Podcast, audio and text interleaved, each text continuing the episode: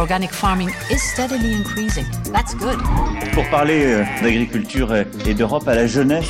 Der Klimawandel erfasst immer weitere Teile der Welt. Farmers help us bring nature back and preserve biodiversity. Ceux qui sont dans le rouge s'en sortent quand ils font plus vert. La qualité dans ce pays, elle doit être là pour tous. Willkommen zu unserer neuesten Ausgabe von Nahrung für Europa, dem Podcast über Regeln und Politik, die die Landwirtschaft und den ländlichen Raum auf unserem Kontinent heute beeinflussen. Dies ist die zweite unserer Episoden, die sich mit den drei Säulen der GAP befassen. In einer vorherigen Ausgabe haben wir uns mit der Umwelt beschäftigt. Dieses Mal geht es um die soziale Dimension der Agrarpolitik. Und innerhalb dieses umfassenden Themas geht es vor allem um zwei Aspekte. Die generationelle Erneuerung und die Mechanismen der sozialen Konditionalität.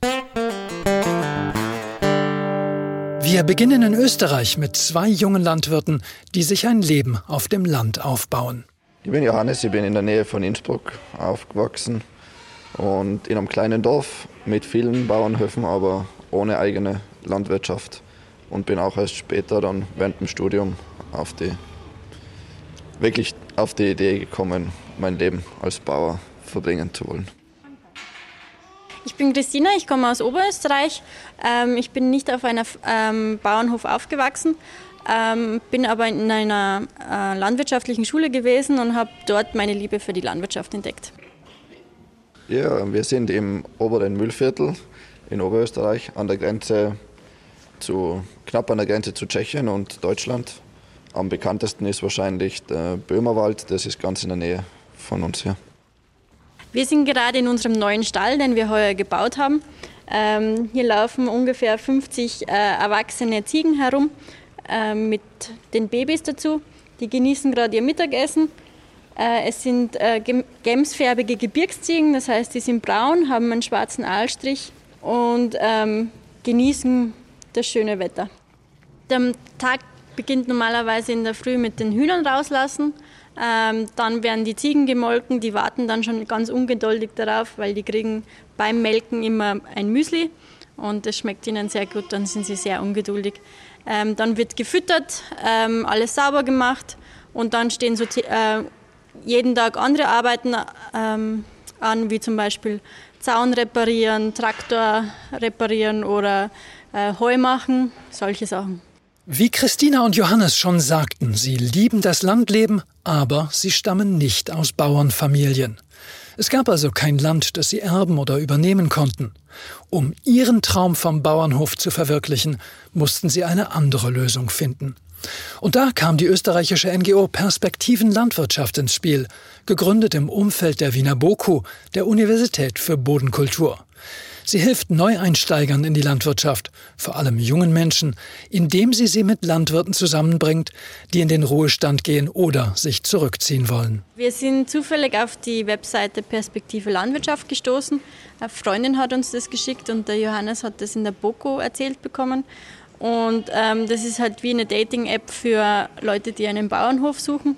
Und ähm, dann haben wir uns verschiedene Bauernhöfe angeschaut und als wir hier waren, haben wir uns auf den ersten Blick verliebt. Man muss halt ein Profil erstellen, wenn man etwas sucht oder etwas hergeben möchte. Und bei uns jetzt, wir wohnen mit, der, mit den Vorbesitzern gemeinsam hier am Hof. Wir haben getrennte Wohnhäuser. Das ist ein Luxus, aber sonst sind wir in sehr engen Beziehungen, wie wirklich sehr, sehr enge Nachbarn und wir arbeiten viel auch gemeinsam und es ist mehr, mehr wie Familie als nur Nachbarn, sagen wir so. Ähm, das sind einfach Menschen, die halt auch wollen, dass der Hof nicht einfach ähm, zerteilt wird und verkauft wird und dann alles leer steht, sondern die wollen halt auch, dass die Landwirtschaft weiter bestehen bleibt.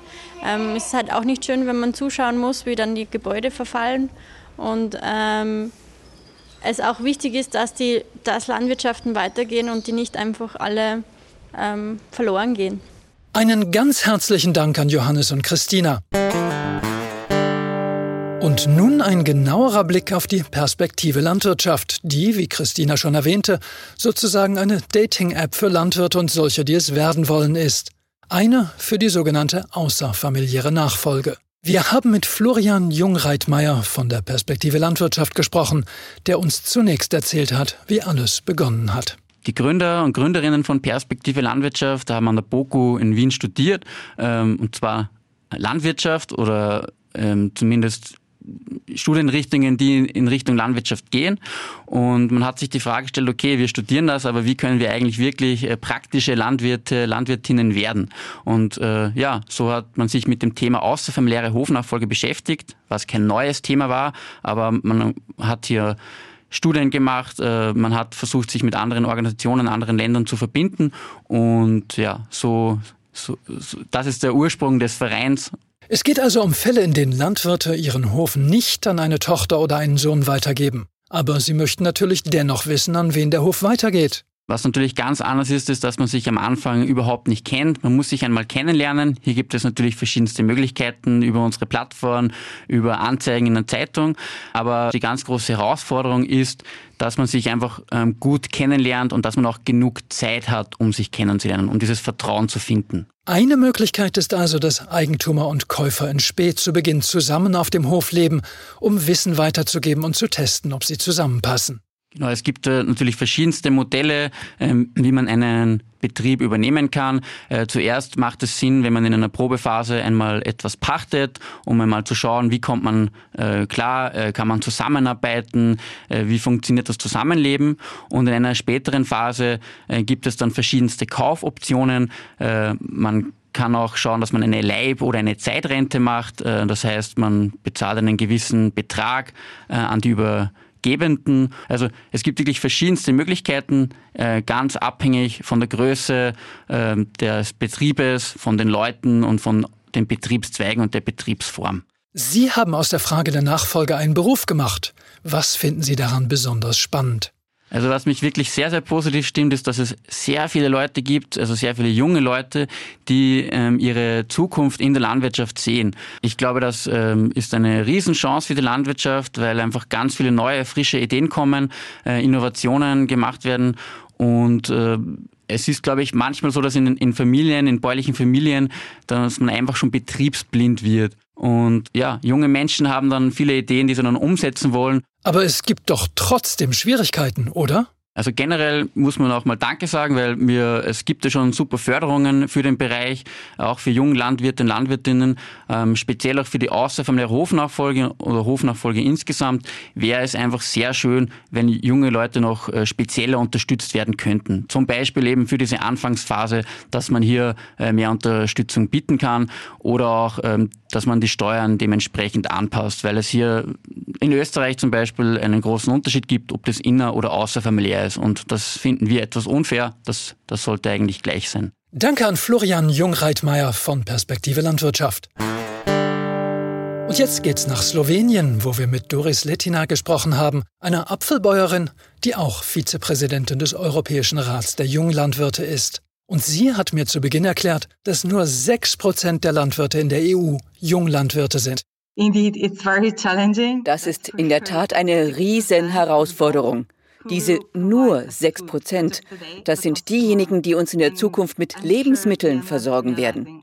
Wir haben noch gar nicht voll erfasst, was das bedeutet, nämlich, dass es extrem wichtig ist, dass wir uns um die jungen Landwirte kümmern, dass wir es ihnen ermöglichen, selbst zu entscheiden, wie sie ihren Betrieb weiterentwickeln wollen. Und es gibt in Europa natürlich sehr unterschiedliche landwirtschaftliche Betriebe, sowohl bezüglich der Arbeit auf den Höfen als auch der Ressourcen, die sie haben. Deshalb brauchen wir auch ganz unterschiedliche Maßnahmen. Doris, können Sie in ein paar Worten die Hauptherausforderungen für junge Landwirte zusammenfassen? We need to face three main challenges. Wir stehen vor drei großen Herausforderungen. Die erste ist der Zugang zu Land, denn die Preise für Land sind sehr hoch.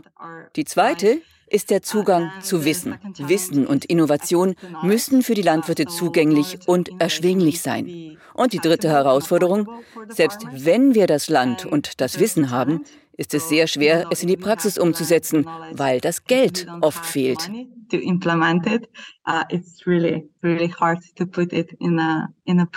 Doris, wir haben gerade von außerfamiliärer Nachfolge in Österreich gehört. Aber trotzdem werden die meisten Höfe natürlich auch weiter zwischen den Generationen derselben Familie weitergegeben. Sie, Doris, leben und arbeiten mit ihrer Mutter und ihrem Bruder auf dem Hof, nicht wahr? Was unterscheidet Landwirtschaft von anderen Berufen?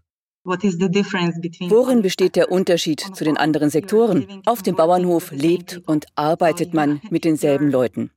Man frühstückt also mit denselben Leuten, mit denen man sich tagsüber streitet.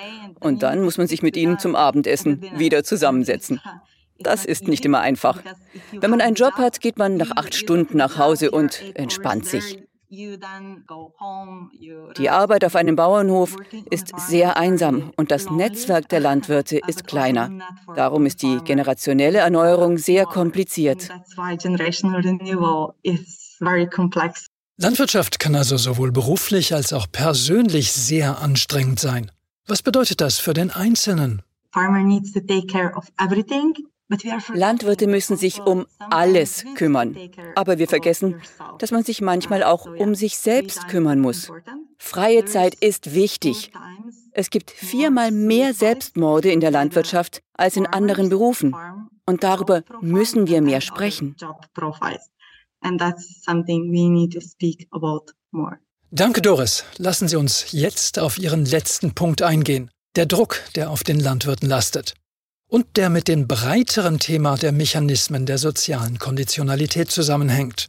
Ich möchte zunächst den Begriff der sozialen Konditionalität etwas genauer beleuchten. Dazu habe ich mit Enrico Somalia, dem stellvertretenden Generalsekretär der Europäischen Föderation der Lebensmittel-, Landwirtschafts- und Tourismusgewerkschaften, gesprochen. Soziale Konditionalität bedeutet eigentlich nur, dass Arbeitgeber, die die Rechte der Arbeitnehmer missachten, keine öffentlichen Gelder bekommen. So einfach ist das. Und es bedeutet, dass wenn die europäischen Steuerzahler ihnen als Arbeitgeber im Agrarsektor über die GAP-Unterstützung gewähren, von ihnen erwartet wird, dass sie die Rechte ihrer Arbeitnehmer respektieren, die ihre Tätigkeit ja überhaupt erst möglich machen. Soziale Konditionalität soll für Fairness und und soziale Gerechtigkeit in einem der prekärsten Wirtschaftssektoren sorgen. Und können Sie ein paar Worte zu diesen prekären Arbeitsbedingungen sagen? Die Beschäftigten in der europäischen Landwirtschaft stehen vor einer Reihe Schwierigkeiten. Niedrige Löhne, prekäre Arbeit, nicht erfasste Arbeitszeiten, fehlende soziale Absicherung, miserable Wohnverhältnisse. Darüber hinaus ist die Landwirtschaft einer der gefährlichsten Wirtschaftszweige mit einer sehr hohen Zahl an tödlichen und nicht tödlichen Unfällen. Und in der Landwirtschaft gibt es auch einen sehr hohen Anteil nicht angemeldeter Erwerbstätigkeit. Die soziale Konditionalität kann also wirklich dazu beitragen, die Arbeitsbedingungen in der Landwirtschaft zu verbessern, all diese Probleme anzugehen und die Arbeitsstandards in einem der prekärsten Wirtschaftssektoren anzuheben. Enrico, Sie begrüßen also die soziale Konditionalität der neuen GAP, aber Sie sagen auch, dass es Raum für weitere Verbesserungen gibt, nicht wahr? Ja, wir haben nicht alles erreicht, wofür wir uns eingesetzt haben, aber es gibt Schritte in die richtige Richtung. Jetzt müssen wir sicherstellen, dass das in der Praxis funktioniert und gut von den Mitgliedstaaten umgesetzt wird. Dann müssen wir dafür sorgen, dass bei der nächsten GAP-Reform die gesamte Säule der sozialen Konditionalität weiter ausgebaut wird. Wir arbeiten jetzt schon mit unseren Mitgliedsorganisationen zusammen, um konkrete Ideen und Vorschläge zu entwickeln, die sicherstellen, dass in Zukunft noch mehr erreicht werden kann. Vielen Dank, Enrico Somalia von der Europäischen Föderation der Lebensmittel-, Landwirtschafts- und Tourismusgewerkschaften. Und ich begrüße jetzt Margaret Bateson und Maria Garfo von der GD Agri der Europäischen Kommission, respektive Referatsleiterin und stellvertretende Referatsleiterin für soziale Nachhaltigkeit. Margaret, zuerst zu Ihnen. Die GAP hat drei Säulen Umwelt, Wirtschaft und auch Soziales. Können Sie uns vor diesem Hintergrund Ihren Arbeitsbereich erklären? Wir sind uns wohl alle einig, dass ökologische Nachhaltigkeit extrem wichtig ist. Sie muss natürlich auch wirtschaftlich sein, denn wenn sie nicht rentabel ist, betreibt niemand mehr Landwirtschaft. Aber manchmal wird die soziale Nachhaltigkeit für eine angemessene Lebensqualität ein wenig vergessen. In meinem Referat befassen wir uns mit vielen sozialen Themen wie Gleichstellung, soziale Eingliederung und psychische Gesundheit und auch mit gesellschaftlichen Fragen zu Pestiziden, neuen Gentechniken und Tierschutz. Und wir befassen uns mit Maßnahmen, um die soziale Nachhaltigkeit in der Landwirtschaft zu unterstützen. Maria, zu Ihnen. Können Sie uns ein wenig Hintergrund über die Frage des Generationswechsels geben? Ja, dazu ein paar Zahlen. Das Alter der Landwirte nimmt zu. Der durchschnittliche Europäer ist 44 Jahre alt, der durchschnittliche Landwirt in der EU aber 57. Und nur 10 Prozent davon sind Junglandwirte, also jünger als 40. Sie haben es bereits von Doris gehört. Aber die Situation für junge Landwirtinnen ist noch schwieriger. Bei den Frauen ist nur eine von 20 eine Junglandwirtin. Also, wenn wir die Zukunft der Landwirtschaft und unsere Ernährung sichern wollen, dann müssen wir dieses Thema ernsthaft und auf allen möglichen Ebenen angehen. Und Sie nehmen das bei der Europäischen Kommission sehr ernst.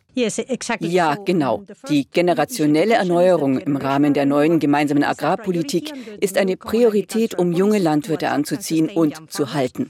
Wir gehen davon aus, dass im Zeitraum der neuen GAP rund 380.000 Junglandwirte mit Unterstützung der strategischen Pläne der GAP ihren Betrieb aufnehmen. Praktisch funktioniert die Förderung durch die Kombination verschiedener Maßnahmen. Ergänzende Einkommensbeihilfen für Junglandwirte, Niederlassungsbeihilfen, Zuschüsse, Zusammenarbeit mit älteren Landwirten bei der Übertragung von landwirtschaftlichen Betrieben und so weiter und so weiter. Ja, so wie wir es zu Beginn der Episode mit der Geschichte von Johannes und Christina gehört haben. Margret, zurück zu Ihnen. Es gibt also ein ganzes Paket von Hilfsmaßnahmen, aber reicht das aus? Ganz ehrlich, nicht wirklich. Viele junge Menschen in der Landwirtschaft leiden auch darunter, dass ihr Beruf nicht gebührend anerkannt wird, obwohl er doch für uns alle so wichtig ist. Denn wir müssen natürlich alle essen. Wir müssen also viel, viel mehr tun, um das Bewusstsein für den Beitrag der Landwirte zu unserer Gesellschaft zu schärfen und den Beruf des Landwirts für junge Menschen attraktiv zu machen. Wir müssen dafür sorgen, dass sie überall, wo Entscheidungen getroffen werden, präsent sind. Erläutern Sie uns doch, was für ein Meilenstein die Aufnahme der sozialen Konditionalität in die neue gemeinsame Agrarpolitik war. Diese soziale Dimension in die GAP aufzunehmen, war ein historischer Schritt, denn viele Mitgliedstaaten waren sehr dagegen. Was wir also erreicht haben, ist ein Kompromiss. Der Mechanismus für die soziale Konditionalität in der neuen GAP ist, wie Enrico schon sagte, ein positiver Schritt in die richtige Richtung. Natürlich geht er aber nicht ganz so weit, wie der Gewerkschaftsbund das gerne gehabt hätte. Aber er ist eine solide Grundlage, auf die wir bei künftigen GAP-Reformen aufbauen können, um sicherzustellen, dass die Landarbeiter in der EU korrekt behandelt werden. Ja, und vier Länder, Österreich, Luxemburg, Italien und Frankreich, haben bereits vorzeitig mit der Umsetzung der sozialen Konditionalität begonnen. Aber die Kommission ist keine Polizeitruppe. Was können sie also tun, damit die Mitgliedstaaten die soziale Konditionalität auch tatsächlich umsetzen? Die Durchsetzung ist tatsächlich schwierig. Nach den Verträgen haben die Mitgliedstaaten die Zuständigkeit für Sozial- und Arbeitsgesetzgebung und setzen sie auf ganz unterschiedliche Weise durch. Einige Mitgliedstaaten führen Vorortkontrollen durch, aber es gibt keine Zahlen, wie häufig das geschieht. Andere tun dies über ihre Sozialpartner wie ihre Gewerkschaften. Und wieder andere machen zum Beispiel Werbekampagnen, was in einigen Mitgliedstaaten recht erfolgreich war, insbesondere bezüglich Sicherheit und Gesundheitsschutz. Aber eigentlich verlassen wir uns auf die bestehenden Arbeitsbehörden der Mitgliedstaaten, die Kontrollen vor Ort durchzuführen. Es gibt also bereits in dieser Phase der neuen GAP viel zu tun, um diese soziale Säule noch weiter zu stärken. Maria und Margaret, ich danke Ihnen beiden für Ihre Erklärungen der sozialen Komponente der EU-Agrarpolitik, ohne die die Landwirtschaft kaum existieren, geschweige denn florieren würde. Und einen ganz herzlichen Dank auch an alle anderen unserer Gäste. Und das war's schon wieder mit dieser Folge von Nahrung für Europa. Hören Sie also bald wieder rein, um mehr Fakten, Zahlen und Geschichten über die Landwirtschaft und das Leben auf dem Lande in unserem Kontinent zu erfahren.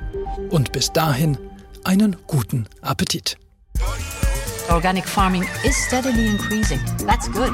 Pour parler euh, d'agriculture et d'Europe à la jeunesse.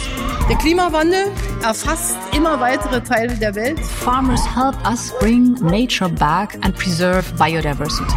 Ceux qui sont dans le rouge s'en sortent quand ils font plus vert. La qualité dans ce pays, elle doit être là pour tous.